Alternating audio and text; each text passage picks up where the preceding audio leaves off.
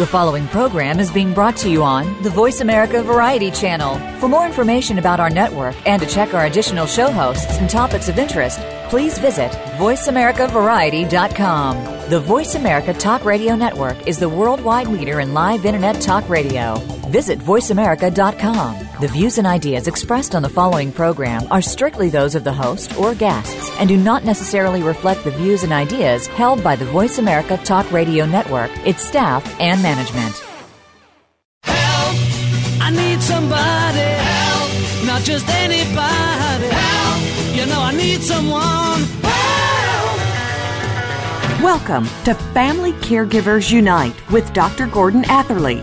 Family caregivers don't have to be alone in their experiences. You will hear from experts and other caregivers facing the same issues that you may be facing. Now, here is your host, Dr. Gordon Atherley. Welcome to episode 429 of Family Caregivers Unite. This is Dr. Gordon Atherley, your host. I'm a physician retired from practice. Our topic today is challenges for school children of fetal alcohol spectrum disorders. Now, back in 2014, the World Health Organization published what it called guidelines for the identification and management of substance use and substance use disorders in pregnancy. And it recognized FASD, that is fetal alcohol spectrum disorders, as a range of physical and brain related developmental abnormalities attributed to the effects of alcohol on the unborn child, the fetus. Fetal alcohol spectrum disorders last a lifetime they create serious challenges throughout all the stages of life, such as wide variations in symptoms, which complicate and lead to errors in medical diagnosis, which cause delays in making the diagnosis and implementing appropriate care. Now, fetal alcohol spectrum disorders have no cure, but even though no one treatment is right for everyone, nevertheless, there, is, there are reasons for hope associated with some types of support. And fetal alcohol spectrum disorders create challenges for school children, their families, and family caregivers throughout all the stages of school. All of which is why our topic, challenges for school children of fetal alcohol spectrum disorders, is so important for school children, their families, and family caregivers, and for their schools. Now, to discuss uh, this, this topic, my guest is Mark Courtepatte. Mark is a is co-chair of the Hamilton and area parent and caregiver FASD support group and one of the organizing members of the youth and sibling FASD support group. He's also a member of the Hamilton Wentworth District School Board Special Education Advisory Committee. He was successful in persuading the Hamilton Wentworth Wentworth District School Board to recognize FASD as an, an exceptionality and to assist other support groups across Ontario to achieve the same success. He's often asked to participate at parent teacher meetings to assist in developing a collaborative approach to enhance understanding of how to support children with FASD. He participated in the Ontario Ministry of Child and Youth Services roundtable session to develop a formal FASD strategy for Ontario, and he's a member of the FASD Political Action Group to support change in government policies for FASD. So, welcome to the show, Mark. Thank you, Gordon. It's my pleasure to be here. Great. First question for you, Mark, please. Please tell us more about your work, your personal work with the Hamilton and Area Parent and Caregiver FASD Support Group. Uh, I guess firstly, there's uh, as you mentioned in your opening comments, Gordon. There's two support groups, and they're both absolutely tremendous support groups. Um, the first one, which is the uh, parent caregiver support group, the focus really of that group is to provide support and assistance as um, parents and caregivers really do truly feel lost and helpless as there is a total lack of support services available for them. Uh, one of the key things that we try to do is to promote collaboration and participation Uh, over time, uh, many of the parents and caregivers who are participating on the support group have developed knowledge and skills, and they collaborate and help each the other parents and caregivers by sharing their approaches and their experiences, and that has been extremely, extremely valuable uh, with that firsthand experience. The youth and uh, with FASD and their sibling support group um, is an incredible group of children. It's 10 to 20 year olds. And it really is unique. Um, as far as we're aware, and we've actually tried to research it, we believe it's the only one of its kind. Um, certainly in Ontario and quite definitely in Canada and quite possibly in Canada, um, as well as in the US. The focus of that group actually is to provide an environment for the, uh, the youth and siblings to have fun, to, to feel comfortable, to feel accepted, uh, and at the same time, to feel uh, the ability to learn and to understand more about FASD. We also are connected with other support groups um, across Ontario, and they provide great value and importance to our members as well through training, awareness, and support sharing. So it's been a real sharing opportunity. Uh, and as you commented, we've we heavily collaborate and receive parent, caregiver, and children referrals for assistance from school boards, um, as well as services such as Children's Aid, Catholic Family Services, and more recently, even the youth court system through referrals. Now, please tell us about your experiences of FASD. That is, the experiences that your work, your personal work, has created for you. Mark? Uh, the um, I, I, think Gordon, anyone who does volunteer work uh, understands that when you do volunteer work, it, it, it, truly is tremendously rewarding, and you always receive far back more than you can ever imagine, whatever you've put into it. Um, but anyone who does volunteer work as well, too, at times it just seems endless, um, as there are just so many people, particularly affected by FASD, fetal alcohol spectrum disorder. Um, and compounding that, of course, is there's just so few services available to really provide them with real help.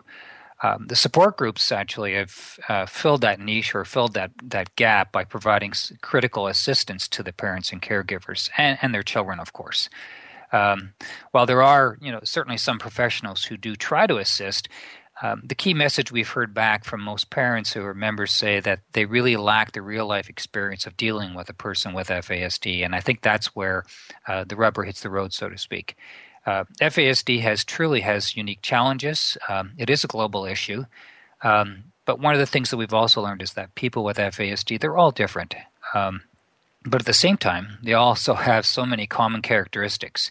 Um, and many of those issues are caused by whether it's the medical system's lack of awareness, lack of diagnostic capabilities, um, frequently the wrong diagnosis as mental illness, such as ADHD, is a common um, a common occurrence.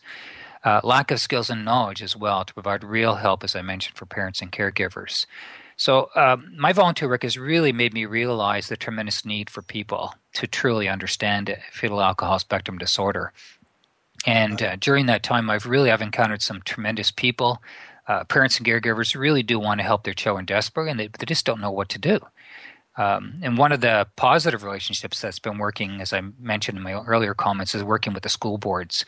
Uh, we we've uh, certainly have provided uh, tremendous input and support for them through supporting parents and teachers' understanding, uh, referral by the school board from the parents and caregivers to join our support group, as well as working together to create you know um, a far greater awareness alliances and a much stronger team to help the children right now i want you to tell us more and in more detail about the support that's provided to school children to their families and their family caregivers by the groups we've already talked about the hamilton uh, area parent and fair caregiver fasd support group and the like in other words, talk to us about the support that's actually provided to the to these to the children and their families. Sure. Um, there are two key areas that affect school children, um, and obviously one is at home and, and at school is the second major area. And it really is critical that support is provided in, in both those areas. Uh, our our focus of our support group is really to help parents and caregivers first they understand fetal alcohol spectrum disorder and how they need to change to help their children rather than how they need to change their children, which I think is the common uh, common belief or uh, false belief. When they understand and they learn the skills, uh, they truly are better able to support their child, um, avoid common behaviors, the meltdowns, and really enable their child to grow and to learn and be successful. Um, and as I mentioned, schools are another area. They are absolutely critical to the child's success. Um, uh, the role we've uh, played with the school board is that we really, um, there's several areas. One is certainly we're commonly uh, asked to participate in parent teacher meetings. Um, and in that area, we've really tried to focus on how to participate and how to help the parents and teachers better understand how to support a child with fetal alcohol spectrum disorder in the school. And many times the trigger is a result of a major issue, whether it's being suspended, and in some cases 911 and the police are called. Um, but certainly assisting uh, not just with that, but also things like the individual placement review committee, as well as the individual education plans for the child as well. And uh, the identification of the exceptionality and placement are extremely important, as without the identification, if you're not considered to be under the exceptionalities, the individual education plan or IEP is, is not legally binding on the school or the teacher. Um, and the individual education plan, of course, is extremely critical. You know, many times we hear from parents they're being just asked to sign the plan rather than to really provide input, and they don't understand that they have the legal right to to impose their needs and their uh, their input into the plan. Um, and their experience and input is so critically important, uh, and it absolutely must be included in the plan. Without this, you know, I, I really uh, feel bad for teachers. Like, how really can they provide the necessary support without truly understanding that child? Now, let me just ask you to explain a word you've used a couple of times exceptionalities. Please say more about what those are. Huh? Sure. There are uh, five categories for exceptionalities um, and under the Ministry of Education. Uh, I'm just going to try to see if I can remember them all here. Uh, yes. Learning disability, uh, physical, uh, which of course um, is uh, typically it's it's more so recognized. like I mentioned, learning disability multiple is another one. The um, exceptionality is a key uh, key requirement uh, as part of the Identification Placement Review Committee. And uh, there are five categories behavior, communication, intellectual, uh, physical, and, and multiple. And uh, one of the key aspects of the um, exceptionality is in order to obtain services, uh, whether you're in Ontario or other provinces across Canada, um, a child actually must be identified under one of those five exceptionality lists uh, in order to get services such as EAs, uh, special equipment, support services. And again, that is a requirement required by the Ministry of Education. Right, very clear. Now, we've arrived at the time where we have to take the break, and every time I make the same joke which is this is where we have to pay the rent. So we're going to do that now.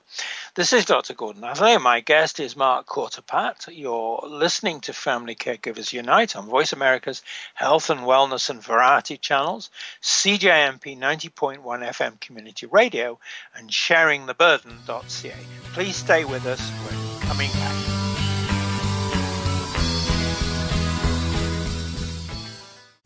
We're making it easier to listen to the Voice America Talk Radio Network live wherever you go on iPhone, Blackberry, or Android. Download it from the Apple iTunes App Store, Blackberry App World, or Android Market. Museums are great places to work and wonderful places to visit. But are they essential? How can we improve our museum practice so that museums remain vital and essential players in society? Listen for Museum Life with host Carol Bossert, where each week we'll discuss timely and topical issues of concern to the museum community. Museum Life can be heard live every Friday morning at 10 a.m. Eastern Time, 7 a.m. Pacific Time on the Voice America Variety Channel. Do you love to travel? Now, that's a silly question, isn't it? Who doesn't love to travel? Join Lindsay T. Boyd, aka the Dreamweaver, for Travel Time. A professional travel agent, Lindsay will spotlight the world of travel, from maps and other travel tools to make your trips easier, to your rights as a passenger, to different aspects of travel, such as sports, faith, or experiential vacations. Travel Time with Lindsay T. Boyd, Dreamweaver, airs live every Wednesday at 3 p.m. Eastern Time, noon Pacific, on Voice America Variety. Get the news on our shows and other happenings by following us on Twitter. Find us at VoiceAmericaTRN. or twitter.com forward slash VoiceAmericaTRN. Help! You know I need someone. Help! You are listening to Family Caregivers Unite with Dr. Gordon Atherley. If you have any questions or comments about our program, please address them by email to docg at mymonami.com. That's doc, letter G, at M-Y-M-O-N-A-M-I dot com. Now, back to Family Caregivers Unite. Welcome back to our listeners to Family Caregivers Unite and Courtepatte. Our topic is challenges for school children of fetal alcohol spectrum disorders. Mark, now let's talk about the challenges created by fetal alcohol spectrum disorders for school children throughout their time in school. So, first off, please tell us about the challenges for school children when they begin their lives as school children. Mark? Uh, certainly, one of the, the key challenges, or perhaps the, the start of the challenges, due to that severe lack of diagnostic capability and availability that we mentioned earlier in the call, is many children actually um, arrive in school for the first time. The potential of FASD becomes visible, and in fact, for many individuals, many children, uh, it it is not uncommon uh, for a teacher or a principal to contact a parent to say, We think there's a possibility your child may have FASD. And it's a very difficult situation, as you can appreciate. Um, what happens typically is the children's behaviors stand out, uh, they experience learning challenges that truly become visible. Uh, they have slower processing, their inability to transition through, through activities. Um, and the, the key distinction there is that the normal school regimen is really designed for neurotypical children. Um, they're often viewed as being insubordinate, defiant, or that they're not trying hard enough, uh, or even daydreaming, whereas actually they're not daydreaming. In, in most cases, they're perseverating rather than daydreaming, meaning they're super focusing on something in order to help them cope or to block out uh, something that is causing anxiety for them. Uh, as a child progresses through the school system, uh, the challenges truly do become greater and greater. Um, and uh, things like, as I mentioned, the slow processing, the inability to transition, and the cognitive abilities create huge challenges for the children. It results, as I mentioned, in suspensions, um, adverse behavior, uh, being abused, possibly being taken advantage of. Uh, however, when the teacher and the parents and caregivers really truly understand FASD, and how to support the child can thrive, and the behaviors in most cases are virtually eliminated. Now, let me just pick you up on the on the particular word "thrive." That is to say, I'm just repeating back to you what you said because I think it's profoundly important. That is to say, once the parents and the teachers are in communication with each other and understanding what's going on, then there's a change for the better. Mark, is that right? Absolutely. Uh, if you consider it's almost like if you were to have a, a child who was blind and um, you took away their braille supports and you expected them to read the books um, that normal children have to read. Uh, frankly, how could they thrive? How could they survive? Uh, they would become frustrated. They would not be able to learn, and as a result, um, become uh, their behaviors. Frankly, I wouldn't be you know surprised that even a, a child who is blind would experience the same anxieties and the same uh, frustrations that a child with fetal alcohol experiences when they're not getting the same level of support in the schools as well. Right. Now, next question to you. Same same format of questions. Please tell us about the challenges created by fetal alcohol spectrum disorders for school, school children as they change from children into teenagers. Mark. Uh, the shift to being a teenager certainly is a, is a major transition, um, and there are two of the major challenges that occur are firstly there's usually far less support in high schools uh, and the curriculum is is far more challenging. Um, the schools typically focus on providing skills to enable a student to become independent and that really is their goal for every student in the school system.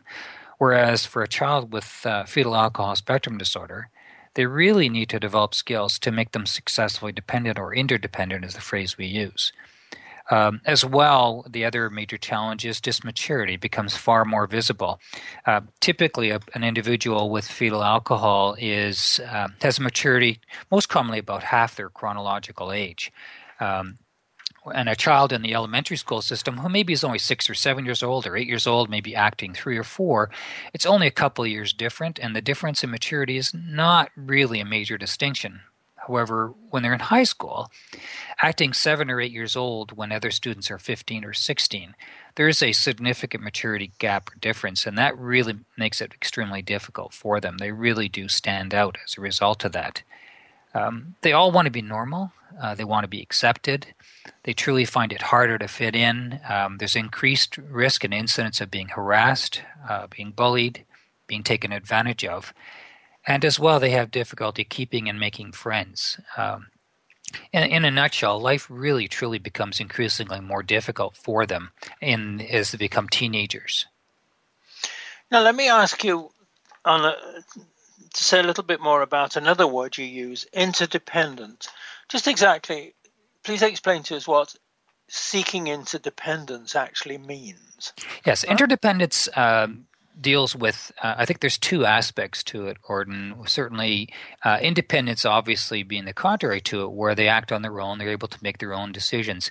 Uh, a child with fetal alcohol in fact most adults living with fetal alcohol can actually make many if uh, many decisions on their own and they're not uh, dependent for everything in their life. So they have an interdependence. There are things that they actually do have to depend on other individuals for, which re- is commonly referred to as the external brain uh, individual.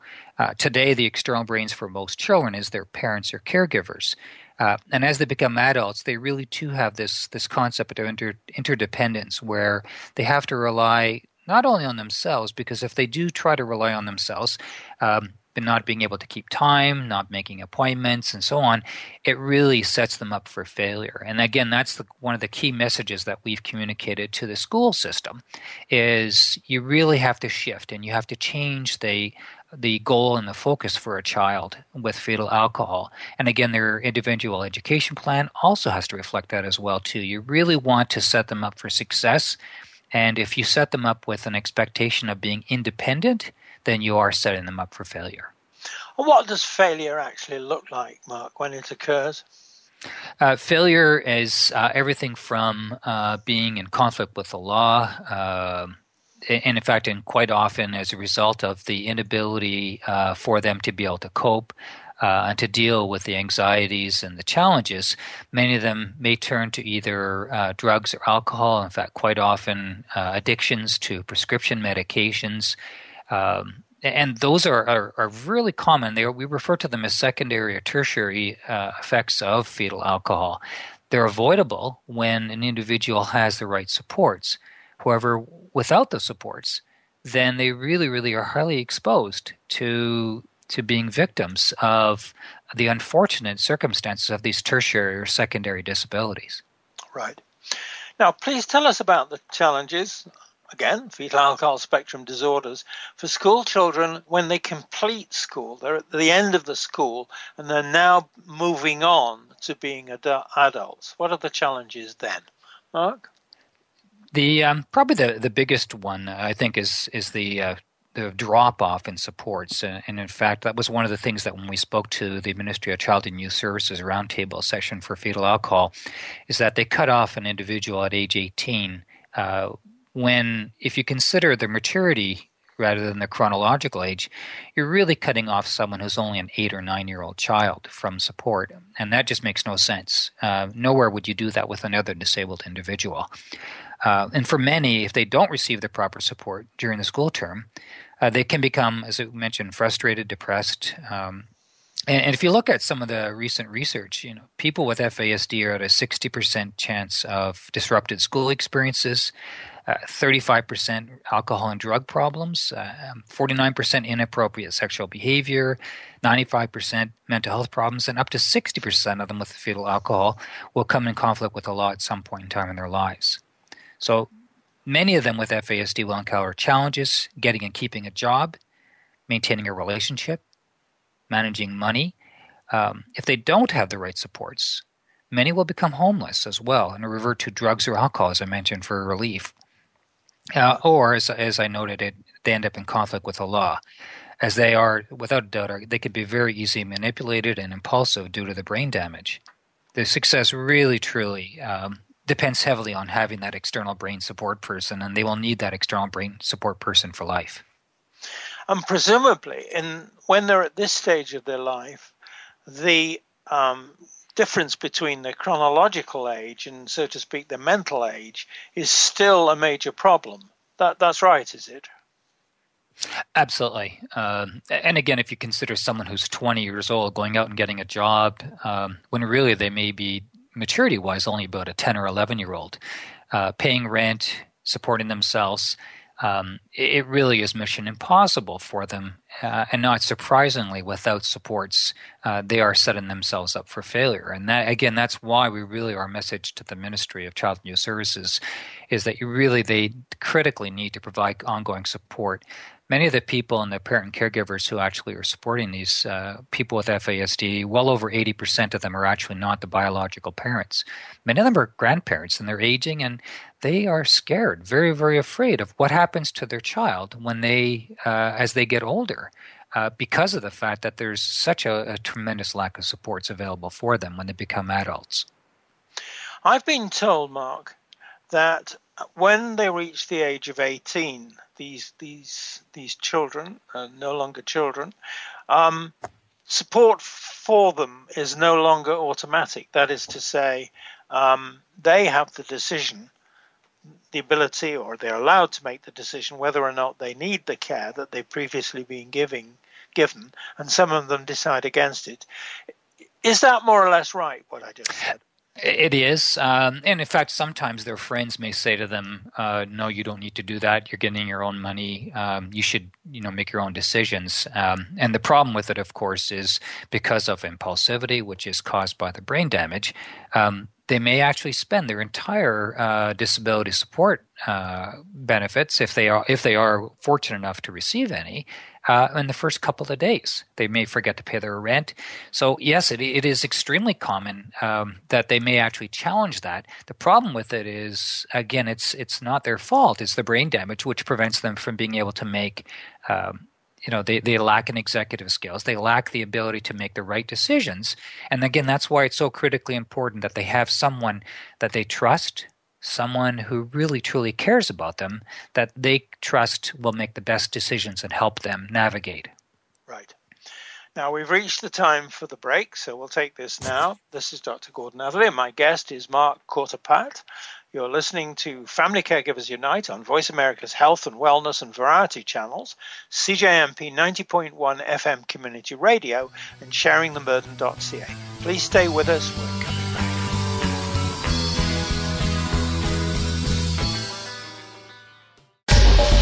Get the news on our shows and other happenings by following us on Twitter. Find us at VoiceAmericaTRN or twitter.com forward slash VoiceAmericaTRN.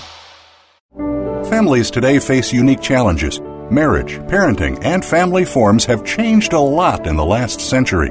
Family Matters with Dr. Virginia Collin will focus on building and maintaining healthy family relationships. We will discuss marriage, divorce, family mediation, parenting, lifestyles, and mental health. All kinds of family matters. Our show will feature guest experts and your participation too. You can listen to Family Matters live every Tuesday at 6 p.m. Eastern Time, 3 p.m. Pacific on Voice America Variety. In the spirit of Have Couch Will Travel, Dr. Carol Lieberman creates a haven of sanity in an increasingly insane world. Each day, we are bombarded with news of events that have never crossed our wildest nightmares. Society is spiraling out of control, and everyone is reeling from it. But now there's an answer.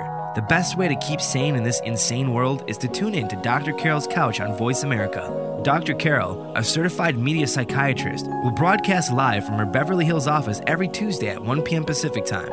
Call or log in and get help with whatever is sending you reeling whenever you need a soothing voice to calm and advise you. That's Dr. Carol's Couch every Tuesday at 1 p.m. Pacific Time here on America's Voice, voiceamerica.com. We're making it easier to listen to the Voice America Talk Radio Network live wherever you go on iPhone, Blackberry, or Android. Download it from the Apple iTunes App Store, Blackberry App World, or Android Market. Help! You know I need someone. You are listening to Family Caregivers Unite with Dr. Gordon Atherley. If you have any questions or comments about our program, please address them by email to docg at mymonami.com. That's doc, letter G, at M-Y-M-O-N-A-M-I.com. Now, back to Family Caregivers Unite. Welcome back to our listeners Family Caregivers Unite and Mark Courtepatte. Our topic is challenges for school children of fetal alcohol spectrum disorder. Now, we're actually going to talk more about the challenges, but particularly from the perspective of the support and how it works. So, first off, Mark, please tell us about the ways in which support actually helps school children as they begin their school days and their families uh, when they the children are living with fetal alcohol spectrum disorders. How does it work, the support? Mark? That's um, it's a great question, but it's perhaps a difficult question, as they there truly are so many ways that that support and understanding creates positive effects for school children with fetal alcohol spectrum disorder. It really starts at home, um, and one of the things that we really try to convey to parents and caregivers is that traditional parenting methods truly do not work for children with fetal alcohol spectrum disorder. In fact, not only do they not work, it really truly can make this situation far worse. Um, it's kind of like putting gas on a fire. Uh, Dr. Ross Greene uh, is a clinical psychologist and author of The Explosive Child and Lost at School, uh, two books. And he coined the phrase, kids do well if they can. And that's a key message because we really find that they really do want to do well. The challenge they have is they either don't know how to do well. And unfortunately, a lot of the traditional things we always say to parents uh, take everything you've ever learned about parenting and throw it away because it really you have to do what is perhaps unnatural uh, and quite different in order to have success for children with fetal alcohol spectrum disorder. And again, we really reinforce the fact it is brain based. Uh, when children respond differently, it's not intentional or willful. It isn't not won't, it's that they can't. Um, helping them transition uh, is so critically important as they start school. Uh, lack of executive th- thinking and cognitive skills now, proper support and understanding really allows them to get ready for school and to not be overwhelmed and to reduce the anxiety. Um, being able to learn, you know, slow down the processing time, asking simple questions, uh, pausing between questions. I mean, frankly, we talk far too fast for someone with FASD. Um, recognize that they only actually process about every third word, and it takes about ten, you know, about ten seconds for them to process the average statement. But if I jumble it up talk quickly. They'll only pick up about every third word. They'll take 10 seconds to process it. And frankly, they probably will actually not do what I'm asking them to do. And that's not surprising, again, because their brain isn't picking up on what I'm saying and how I'm saying it.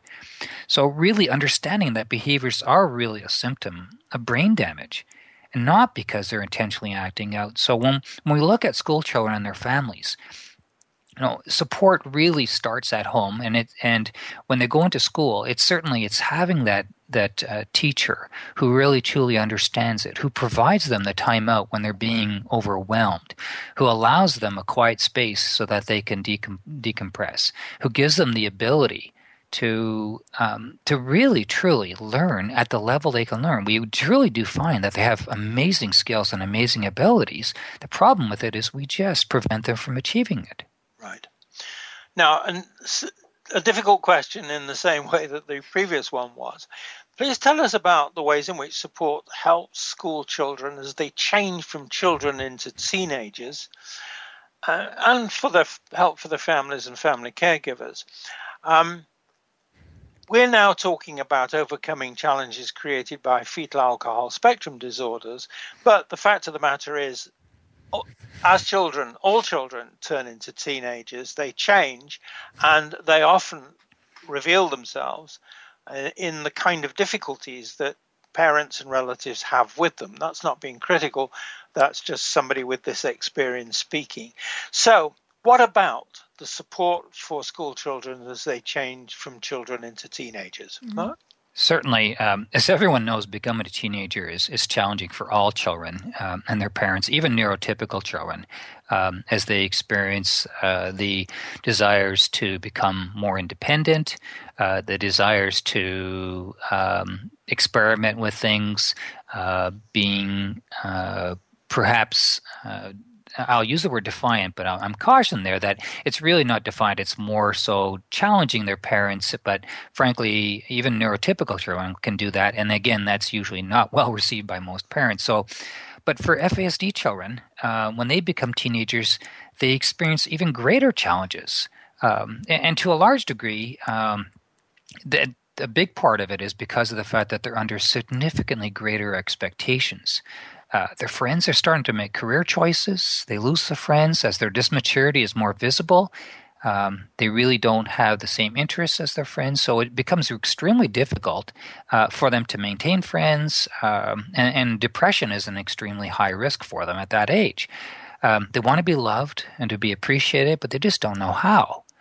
Uh, and you know, one of the, the key success factors that we found um, as they become teenagers, in particular, um, to prepare them for becoming an adult, is to teach them self worth and value. Um, they may have a disability, but frankly, they every single one of them have unique skills and strengths. And when they, they have self worth, they avoid many of the common tertiary things that I mentioned before the drugs, the alcohol, the conflict with the law. So we encourage parents to to encourage and promote you know active participation in groups such as the youth support group, um, the Sea Cadets, or the the Scouts uh, are other examples. They provide structure and routine. Uh, find out really what they're good at and build on their strength and skill. For instance, if they're good with animals, um, get them to volunteer at a local animal shelter. They'll love it, and in fact, they'll actually feel good about themselves. And there's nothing more powerful than feeling uh, self worth and value for an individual who, frankly, grows up feeling less than, feeling damaged, feeling broken, to actually have that feeling of self worth. It is so amazing to see that happen. Um, and parents and caregivers, they really need to understand their challenges to help them be successful. You know, even some simple things like when they come home from school. Typical parents, and I, I know I was guilty of this myself um, with neurotypical children. And uh, as soon as they come in the door, you want to be a, a, an interested parent, and you ask them, "So how was the day?" We don't give them time to transition into a child with FASD. They just feel like they're being barraged with questions, and they're overwhelmed. Give them time to decompress. Um, maintain a strong relationship with them, uh, and truly um, my key message is let them know that you love them always. And remember that when they explode and they have a meltdown or they use abusive behavior, it's because they don't know how to express their anxiety and fears. Don't take it personally. Remember, it's brain damage. Right. Now, please tell us, same question, same structure, same difficulty, about the ways in which support helps school children as they complete school and move on to being adults. Talk to us about their these children's um, needs that emerge on this huge transition from school to adult life. Mark? Sure. As we mentioned the um, in the earlier uh, earlier question, Gordon, there's a real lack of supports when they become adults, and um, it is critical that support is provided through their lifetime as they're children, uh, as young children, as they become teenagers. Um, and if, if the support is provided throughout their life, then they have far greater success when they become adults. I mean, frankly, you really, really want to build it through their lifetime so that they do have that foundation. Uh, you know, it provides them the ability to understand their strengths and weaknesses, um, to identify what skills or abilities they have they can use to provide value and self worth, and those are those are really all uh, absolutely critical to their success as being an adult um, it teaches them again the, the phrase i used earlier was that interdependence. It really helps them understand what they could do themselves and when they really need help. Um, finding an employer uh, as i mentioned you know maintaining a job is extremely difficult. I remember attending a conference recently and uh, one of the uh, speakers mentioned he had spoken to a young man who uh, they asked him, they said, gee, I, I heard you had difficulty getting a job. He said, er, and he said, no, no. He said, I've actually had 25 jobs in the last year. Hmm. Uh, so, you know, really having employers who are understanding a job that's well suited for them and using the tools, you know, such as smartphones to help them get to work on time or to get to appointments on time. Really using some of these tools, but it's really, I, I truly believe that the, the best tool you can provide an individual as an adult is if you can provide the supports through their lifetime and their young children, when they become teenagers, you're preparing them for success as adults when they feel self worth and they feel value uh, they will become productive members and they will do some amazing, amazing things. Um, and again, uh, continue ref- reaffirmation of self worth and value. And as I've mentioned, maintain a really strong, open, and caring relationship because, frankly, they can and will become successful if we allow them to.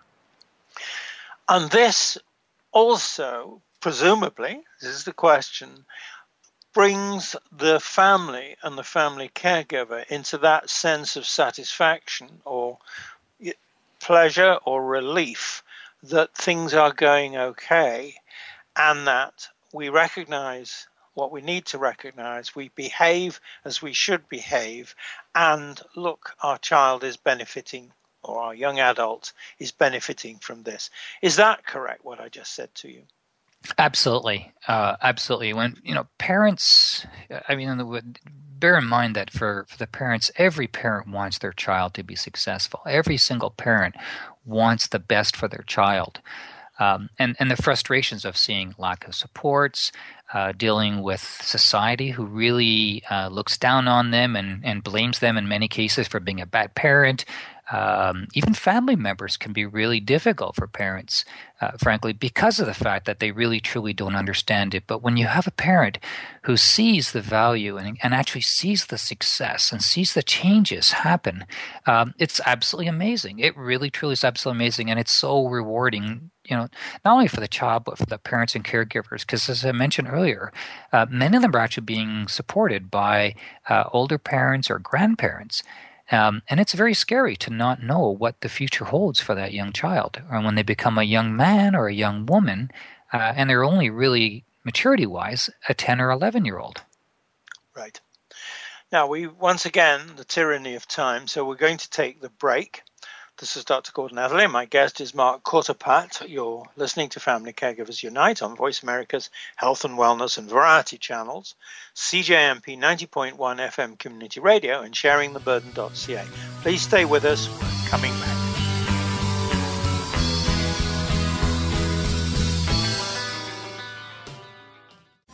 We're making it easier to listen to the Voice America Talk Radio Network live wherever you go on iPhone, Blackberry, or Android. Download it from the Apple iTunes App Store, Blackberry App World, or Android Market. Tired of lackluster results with your marketing? Craving more leads in your business? Tune in to the Mojo Marketing Edge with the team behind Mojo Global Marketing, Ira Rosen and Corey Michael Sanchez. Winners of the Marketer of the Year, they will show you how to generate daily leads, build databases of raving fans, and close deals faster than ever before. See what's hot right now and how you can tap into it to generate an endless supply of customers and clients. The Mojo Marketing Edge can be heard every Monday at 1 p.m. Pacific Time, 4 p.m. Eastern Time on the Voice America Variety Channel. Tune in each week for Monica Phillips and Powerful Conversations. This is a thought provoking show for business people, leaders, and entrepreneurs. We'll feature today's thought leaders and industry trendsetters from across several locations and industries. Give yourself permission to be inspired and live a fulfilling life. Be sure to listen to Powerful Conversations live every Tuesday at 9 a.m. Pacific Time, 12 noon Eastern Time on the Voice America Variety Channel. Get the news on our shows and other happenings by following us on Twitter. Find us at VoiceAmericaTRN or twitter.com forward slash VoiceAmericaTRN. You know I need someone. You are listening to Family Caregivers Unite with Dr. Gordon Atherley. If you have any questions or comments about our program, please address them by email to docg at mymonami.com. That's doc, letter G, at m-y-m-o-n-a-m-i.com. Now, back to Family Caregivers Unite. Welcome back to our listeners to Family Caregivers Unite and Mark Courtepatte. Our topic is challenges for school children of fetal alcohol spectrum disorder. Now, Mark, let's talk about what more you want to do and you want to see done and by whom to promote support for school children living with fetal alcohol spectrum disorders and for their families and their family caregivers. So, first of all, what more do you want to do through Hamilton and area parent and caregiver FASD support group and its like to promote support for elementary school children living with fetal alcohol spectrum disorders and for their families. Mark? Um, certainly there's uh, there's a number of things even though i think we've accomplished uh, many things there's so much more we still have yet to accomplish uh, i think creating a, a, stronger network across ontario and canada um, is absolutely critical uh, for us to be successful creating greater awareness um, will be pivotal on that as well. Um, lobby for greater support and services, especially for diagnostic clinics where uh, it's really difficult. In fact, frankly, there are virtually no doctors in the Hamilton area that can actually diagnose FASD, as an example. Individuals have to travel 20, 30 miles in order to get a diagnosis, and the lineups and the wait list is, is quite excessive. Um, if you look at even at Health Canada's FASD incidence estimates, Ontario has more people affected by FASD than BC, Alberta, and Saskatchewan combined. However, our level of support services is substantially inferior to any of those provinces. We need to lobby the government to ensure that all family doctors and pediatricians are educated on FASD. Um, our focus certainly, we would love to help other support groups in Ontario to ensure that their school boards also recognize FASD isn't an exceptionality um, and to assist them uh, in, in, achieving that. Um, as well to enhance the tools and the information on our support group site. We've tried to put as much as information as possible to help our parents and caregivers, but I do think that we're constantly looking for better tools and better ways to help uh, support our parents and our caregivers. Um, and I also think it would be absolutely fantastic if we could create a, a coaching team of some type where uh, volunteer parents who really, I would say, learn through the school of, of hard knocks and have earned their stripes and actually know how to properly support a child with fetal alcohol spectrum disorder can actually help coach a parent or a caregiver. And uh, to me, that would be hugely, hugely uh, beneficial given the lack of support services available to them today. Right. Now, what more would you want to see done by other organizations, such as the school system, schools, to promote support for high school children living with fetal alcohol spectrum disorders and for their families and family caregivers? Mark? Well, I, I think certainly um, all the school boards uh, really truly need to properly train teachers and EAs and support staff on on FASD. Um, high schools, in particular, are, are, probably more difficult again because of the fact that um, the challenges associated with it uh, are so far more demanding upon the individuals as they become teenagers. So it's absolutely critical that their awareness, their training, um, not only is one what is requ- what FASD is about, but actually how to support these children. Um, you know, and, and, I, I also think that including FASD awareness of the risks of any alcohol during pregnancy, you know, frankly, it really should be in a sex education program, as an example, uh, to ensure. While we know that many doctors and psychiatrists are not trained in FASD awareness and diagnostics today, at the very minimum, if we could have you know a generations of children who are graduating who actually have through their sex ed programs learned and understood the risks associated with consuming alcohol during pregnancy. I mean, that, to me, that would be absolutely fantastic. Um, also, organizations such as uh, Children's Aid Services, who provide children for adoption, they really need to provide full disclosure and properly inform parents and caregivers about the potential of fetal alcohol spectrum disorder. And even if they do do make them aware of the potential, um, they can't stop there. I think they really need to provide the training and the ongoing support. It's not like you know, shake their hands, hand on the baby, shake their hands, and send them on their way. Uh, you really, really, you need to provide the support throughout that child's life, so that the parents are are best able and best trained and best able to support that child. Um, all too often, they're not informed, and doctors misdiagnose the disability. Um, and truly, parents and caregivers and their children are absolutely lost. Just to draw a parallel, there are several medical conditions that begin early in life and stay with the people who have to live with it. And diabetes is one example. Um, that's a question then of continuing care almost through an entire lifespan. I'm seeing a parallel challenge for fetal alcohol spectrum disorders. That is to say, it begins early whenever the first diagnosis is made, and it goes on through life as life brings changes to situations and circumstances. Uh, first of all, do you agree with that? And secondly, if you do agree with that, how do we maintain that consistency throughout the life of a, of a child living, adult living with FASD? Uh, for, certainly, firstly, I, I, do agree that without a doubt it has such similarities to other uh, disabilities such as diabetes, where it is a lifetime disability. Um, there is no cure for it, uh, without a doubt. Uh, however, um, there is healing, as we call it. We don't call it to try to provide a cure, but we do provide. Uh, there, there is healing that is available. Um, individuals who uh, both the parents and caregivers, as well as the individuals as they grow up, go through the uh, typical change, uh, the denial, um, the refusal, the anger, um, and then the acceptance. And as they go through those those stages, uh, it really is important that that throughout that that continuum, as I mentioned, when you talked about consistency, when I commented about the fact that, uh, you know, it, it's not just providing support when they're adults. You have to do it when they're young children. You have to do it when they're teenagers, as they become youths, as they become adults, and frankly, throughout their adulthood. Um, you know, it's it is a lifetime disability. Right. Eh. Sorry, I wouldn't mean to interrupt you there, but we we just have a couple of minutes left, and I want to ask you a rather loaded question.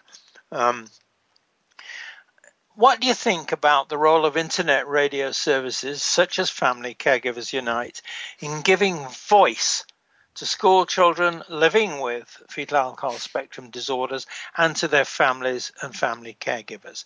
Now, I know that's a loaded question because this is an internet radio show that you're my sure. guest on, but what do you really think? Please tell um, us.